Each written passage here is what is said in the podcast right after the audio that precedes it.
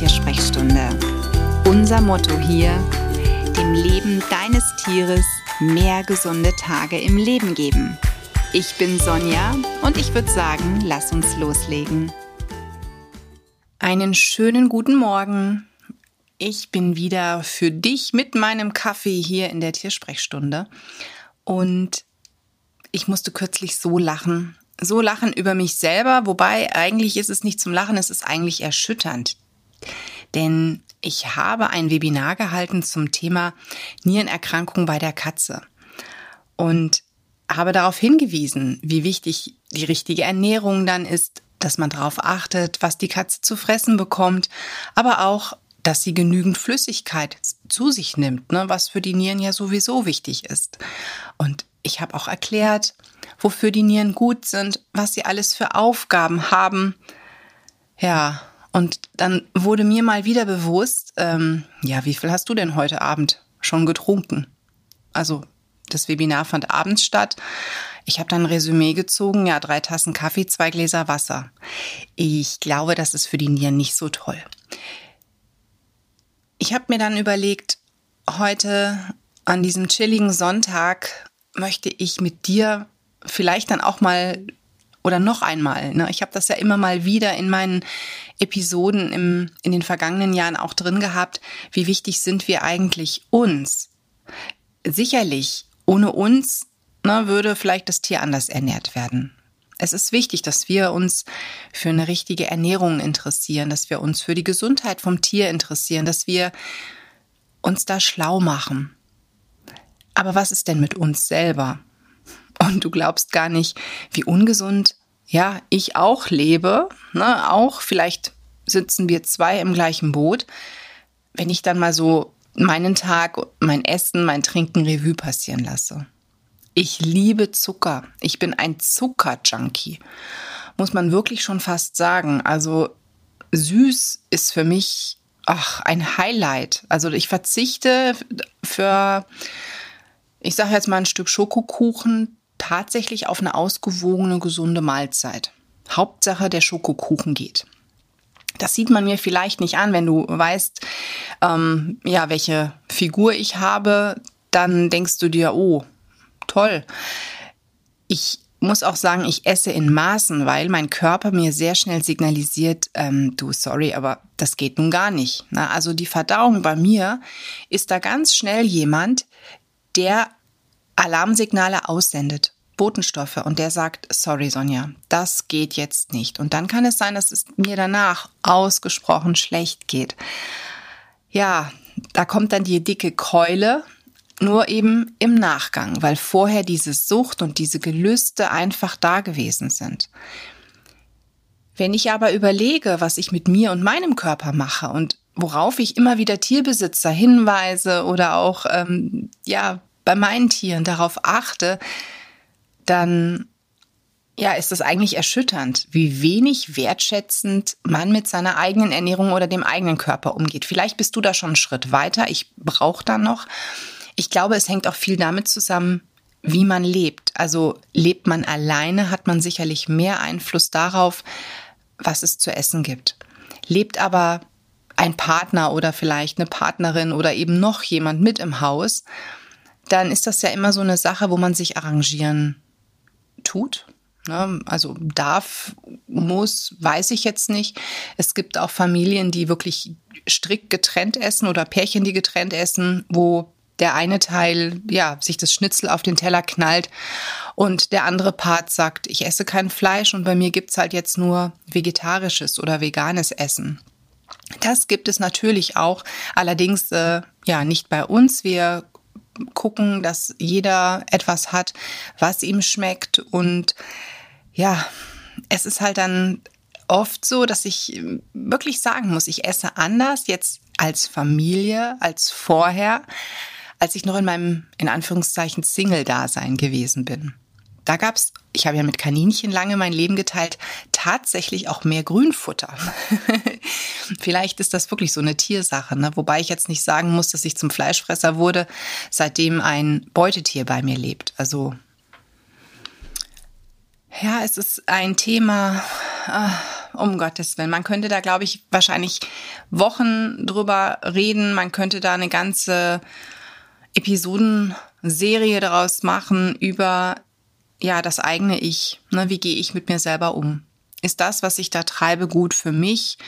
Und kann das auf lange Sicht tatsächlich gut für mein Tier sein? Ne, also diesen Spiegel sich selber einfach nochmal vorhalten. Ne? Also ich weiß, es klingt bescheuert und du sagst dir, oh Mann, ich will jetzt was für, über Tiere lernen, aber schlussendlich ist es immer so, wenn wir erkranken, dann können wir für unser Tier nicht so da sein, dann können wir nicht so auf unser Tier achten, ne, wie das vielleicht jemand anders tut, der uns vertritt.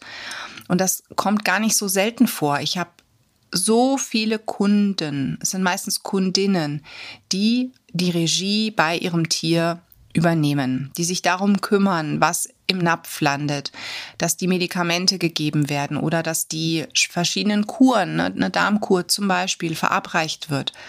Und die mir dann manchmal nach Wochen schreiben, wir mussten unterbrechen, ich hatte einen Ausfall, mein Mann war überfordert mit der Versorgung oder meine Partnerin war überfordert. Und das sind dann einfach so Punkte, ja, die sind dann einfach für einen selber auch schwierig. Ne? Und sicherlich, so ein Ausfall kann immer mal sein. Selbst eine harmlose Grippe kann dich eineinhalb Wochen ausnocken. Ich hatte im vergangenen Jahr eine, zwar keine Grippe, aber eine richtig fiese Erkältung seit langem.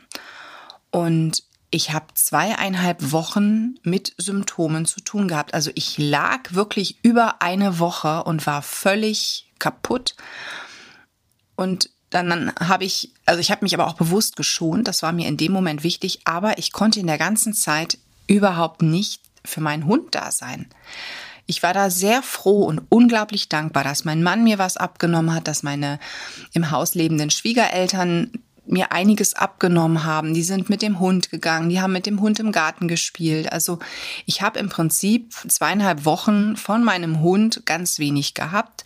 Ich bin aber dann auch jemand, weil ich weiß, wir haben es vermutlich mit Bakterien und Viren oder mit Bakterien und oder Viren zu tun.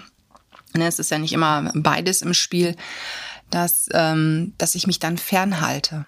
Denn ich kann natürlich auch mein Tier anstecken. Das ist vielen gar nicht bewusst. Die schmusen dann ganz intensiv, auch noch wenn sie krank sind mit ihrem Tier. Sicherlich Katzen kommen auch unter Umständen, holen sich ihre Streichleinheiten ab.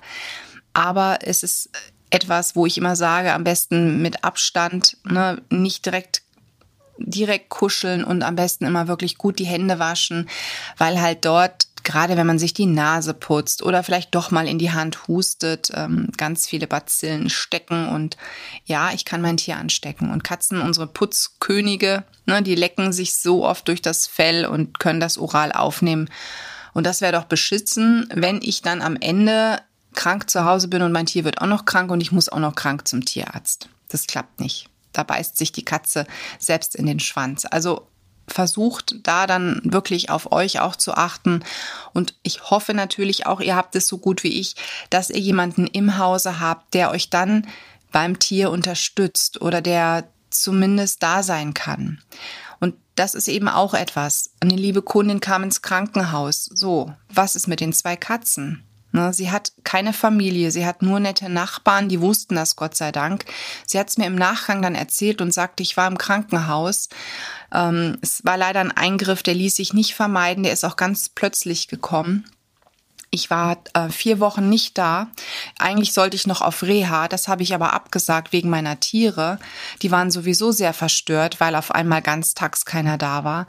Und ähm, sie konnte auch gar keinen so wirklich informieren. Nur die Nachbarin hatte einen Schlüssel, hat sich Sorgen gemacht, weil die jeden Tag immer mal gucken gegangen ist. Oder die haben sich eigentlich jeden Tag auch irgendwie immer gesehen. Und ja, das Gute, es ist sehr schnell bemerkt worden, dass die Dame ins Krankenhaus kam und man wusste eben, da sind Katzen. Also wurde dann auch die Versorgung in die Wege geleitet. Aber was machst du, wenn du niemanden hast, niemanden kennst und fällst auf einmal aus? Ne, also diese Fälle gibt es ja tatsächlich immer wieder. Ich habe zu meiner Nachbarin dann gesagt, für den Fall der Fälle kleben Sie sich bitte ein großes Zettel irgendwo übers Telefon wo groß drauf steht, im Notfall benachrichtigen. Oder Achtung, hier leben Katzen, weil manche kommen in die Wohnung und sehen die ja gar nicht. Ne? Vielleicht ist auch kein Katzenequipment da. Nicht jeder hat einen Kratzbaum. Und schreiben Sie das da drauf. Ne, und wen man dann benachrichtigen soll. Und ich habe dann auch zu ihr gesagt, Sie können gerne meine Rufnummer dort notieren, denn dann kann ich in Anführungszeichen unter Umständen gucken, was können wir mit den Katzen machen? Ne, wie kriegen wir die Versorgung gewährleistet? Und ich habe dann von dieser Kundin sogar einen Wohnungsschlüssel bekommen für den Fall der Fälle, falls noch mal etwas sein sollte, weil ich die jetzt auch schon einige Jahre betreue, kenne, weiß, wo sie wohnt, weiß, was mit ihren Tieren ist und für mich war das einfach wichtig, dass sie ein gutes Gefühl hat, dass sie da einfach beruhigter ist und weiß, wenn noch mal etwas ist, die Frau Schöpe ähm, hätte eine Möglichkeit einzugreifen. Ne, jetzt ist natürlich die Nachbarin da, da bin ich auch sehr dankbar. Das ist nämlich sehr viel näher. Das sind drei Wohnungstüren weiter, die da auch noch mit im Boot sitzt. Das heißt, man könnte sich es sogar aufteilen. Aber du siehst, es ist unglaublich wichtig, wenn man auch alleine wohnt, dass man, ja, ich sag mal, so eine gewisse Absicherung für sich selber hat. Ne? Und natürlich kann, je gesünder wir uns auch ernähren, je mehr wir trinken und je besser wir essen, wir können trotzdem ausfallen. Wir können einfach krank werden, ja. Das haben wir, glaube ich, in den letzten zwei Jahren durch die vielen Fernsehbilder, die man ja jeden Tag vor die Nase gesetzt bekommen hat, gesehen. Wir sehen es über Social Media. Es wird ja nur noch von ähm, ja, Schwerstkranken gesprochen und ähm, von, wie bleibe ich eigentlich gesund? Na, eigentlich am wenigsten. Also sprich, es ist sicherlich das ein oder andere medizinische mit im Boot. Aber viel wichtiger ist, dass wir uns um uns selber kümmern. Ne? Also sprich, wirklich genügend trinken. Und ich möchte an diesem heutigen Sonntag, ich habe jetzt bewusst die Kaffeetasse mal etwas weiter wegstehen lassen, sonst ist die jetzt in den ersten ja, Minuten dieses Podcasts auch gleich schon wieder leer. Ich habe mir gedacht, okay, heute reduzieren wir mal drastisch den Kaffee. Wir werden heute eher auf Tee umsteigen. Das ist also meine Vorgabe für den heutigen Tag. Und ich habe mir eine große Flasche Wasser schon hingestellt, die heute geleert werden muss. Und dann habe ich zumindest mein Limit an Wasser, also meinen Mindestsatz an Wasserintus, plus noch den Tee. Und ich glaube, damit fahre ich heute ganz gut. Und ich glaube, die Organe freuen sich. Ich hoffe nur, dass ich das nicht nur heute mache, sondern dass ich da dran bleibe.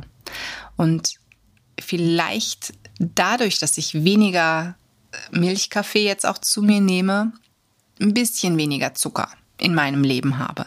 Denn natürlich so ein Stück Zucker im Kaffee, das summiert sich natürlich auch über den Tag verteilt. Und wenn ich dann hochsummiere, was noch alles Zuckriges, oh Gott, nein, ich will gar nicht drüber nachdenken. Aber es ist halt einfach etwas, wenn, der, wenn man da eine Sucht hat, davon wegzukommen. Ich glaube, das ist fast genauso schwer wie mit dem Rauchen aufzuhören oder ja, eine andere Sucht Goodbye zu sagen. Also Zucker ist tatsächlich wirklich eine Sucht und es ist überall drin. Überall haben wir irgendwelche Zuckerstoffe in den Lebensmitteln. Schwierig. Aber es ist nicht unmöglich. Na, man könnte es schaffen. Vielleicht hast du es sogar geschafft und willst mir deinen Trick verraten, wie es geklappt hat. Vielleicht hast du auch eine Alternative. Also ich habe hier genügend Zuckeralternativen zu Hause rumstehen, die mir aber alle nicht schmecken. Ähm, Finde ich gruselig im Kaffee. Also dann lieber Kaffee schwarz oder gar kein Kaffee. Aber ich genieße es mittlerweile aber auch schon. Also dass nicht mehr, ja, das dickste Stück der Torte gegessen wird, sondern vielleicht nur noch ein kleines Stück Torte und dann ist Schluss. Ne, weil ich einfach weiß, meine Verdauung schafft das alles nicht. Nicht mehr oder will es auch nicht mehr. Wir achten also auf uns, okay? Lass uns das heute tun, in jedem Fall. Ich wünsche dir einen wunderschönen Sonntag. Denk an dich, weil wenn du gesund bist, wenn es dir gut geht, bist du für dein Tier auch noch viel besser am Start. Und hoffe, du hast heute einen ganz tollen Tag mit deinen tierischen Gefährten. Alles Liebe für dich und dein Tier. Die Tiersprechstunde. Präsentiert von mir, Sonja Tschöpe, Tierheilpraktikerin und Tierernährungsberaterin. Und die, die du jederzeit für eine Online-Beratung buchen kannst. Klick mich auf www.animal-vita.de visite.de oder finde mich im Social Media. Alle Links dazu findest du in den Show Notes und ich sage ganz herzlichen Dank für deine Bewertung auf iTunes